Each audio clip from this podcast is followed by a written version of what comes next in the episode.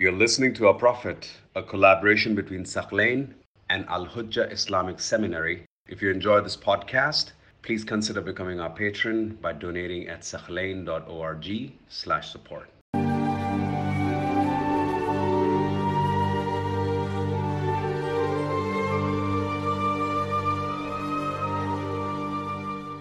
Now, finally, let's talk about the faith of the Prophet himself and also his grandfathers. You know, what was their religion? The Prophet, before God sent him as a messenger, before he, did, he gave him the religion of Islam, what was his religion? Did he have a religion? Was he a Jew? Was he a Christian? Was he on the path of Ibrahim? None of that. What is it? There are three opinions over here amongst the scholars. The first opinion says the prophet was a prophet before he received the message of Islam. Even when he was a boy, even when he was born, he was already a prophet, but he had not announced that to the people. So he would receive revelation from God. God would inspire him with teachings. And he was not instructed by God to go public with it. So during those 40 years, the prophet was a prophet. He received inspiration and revelation from God, but he was not ordered to convey that message to his people. At the age of 40, Allah subhanahu wa ta'ala tells him, now go public with your message. We have a number of hadiths about this, that the Prophet, before the age of 40, he was a messenger, he did receive revelation from God. So he had his message from Allah. He did not follow any other sharia. Allah subhanahu wa ta'ala had revealed to him his teachings, his religion, and his sharia. And it was Islam, it was the religion of Islam. He would practice the religion of Islam, however, not publicly. And he would not publicly preach about the religion of Islam. This is just like Isa alayhi salam. The Quran says that Jesus, when he was born, he was a prophet. He says, I am a prophet. When he was a baby and he spoke in that incident, he says, I'm a prophet. But he was not responsible for going public with his message. So Jesus, when he was just a few months old, was he a prophet or not? Yes, he was.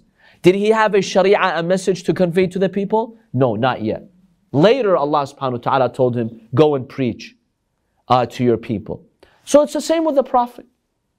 He became a messenger at the age of 40, but before that, he was a prophet and he would receive revelation and he would be inspired by Allah just as the baby Jesus would be inspired by Allah.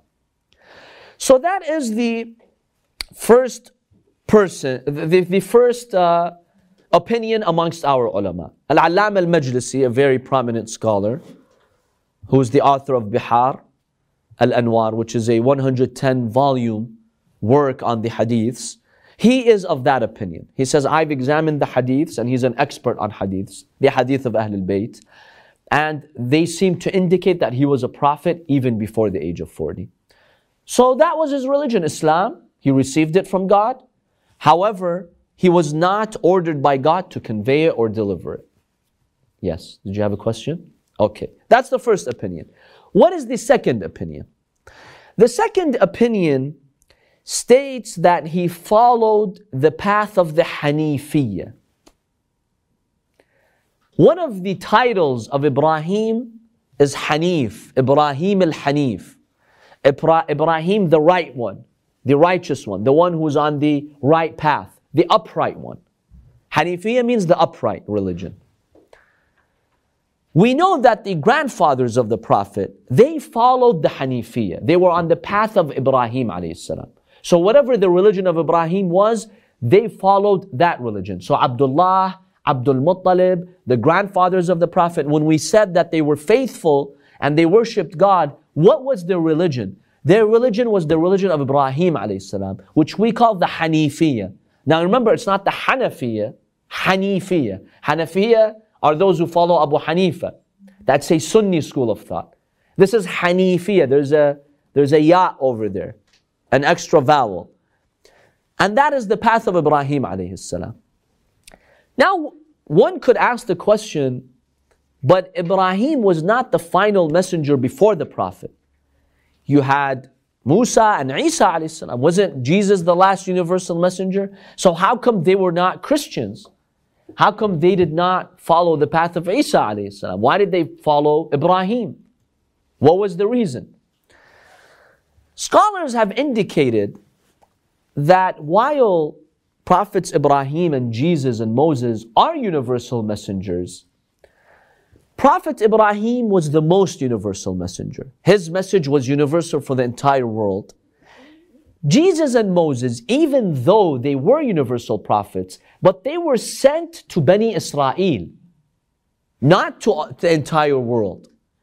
Is there a verse in the Quran that proves this or not? Yes.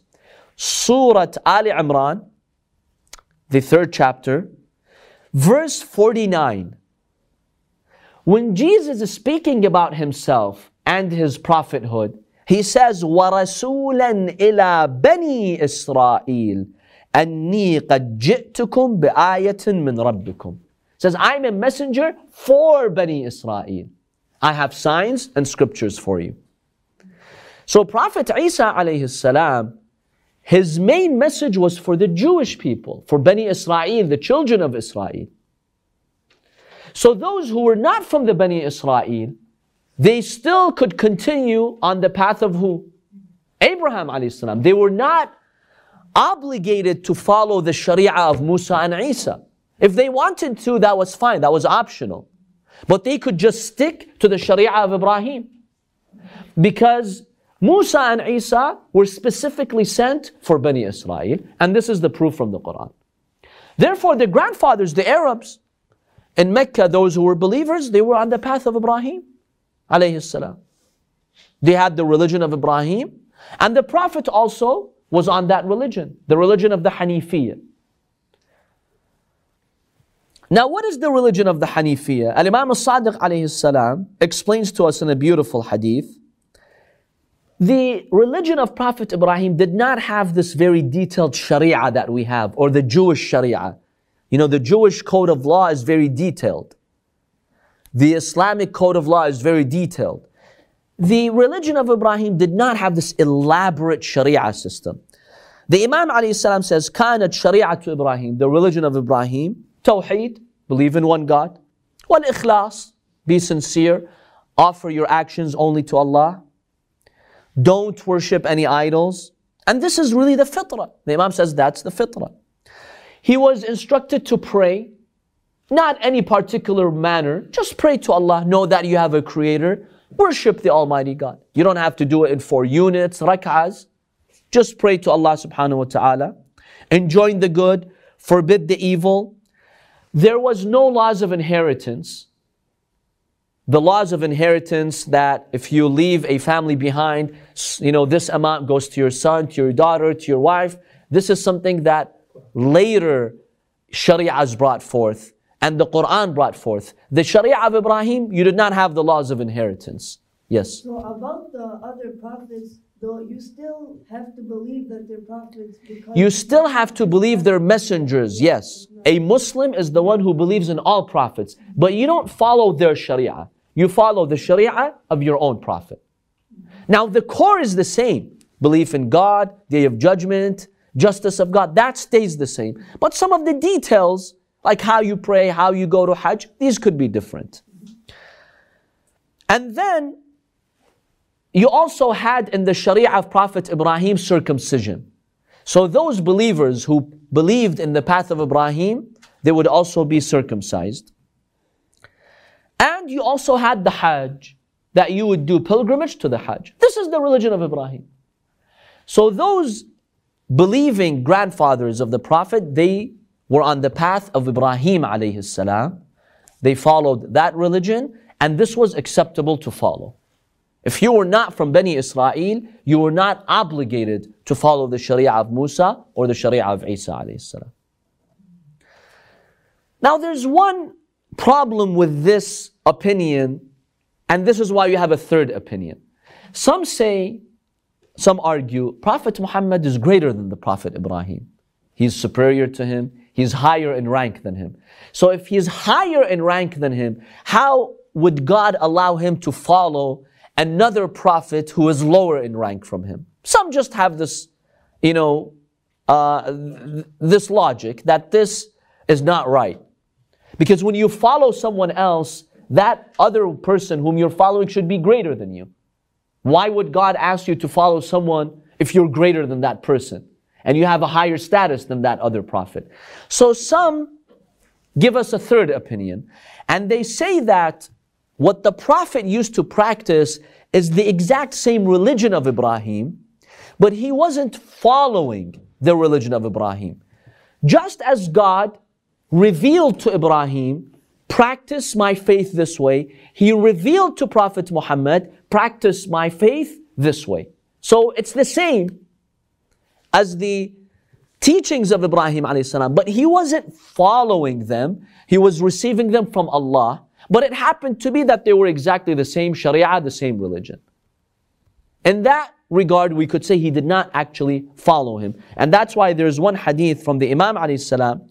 He says, the Prophet once, after mentioning Ibrahim, he says, Dinuhu dini. His religion is my religion. And my religion is his religion. Wadini dinu. Wasunnati, wasunnatuhu sunnati, wasunnati sunnatu.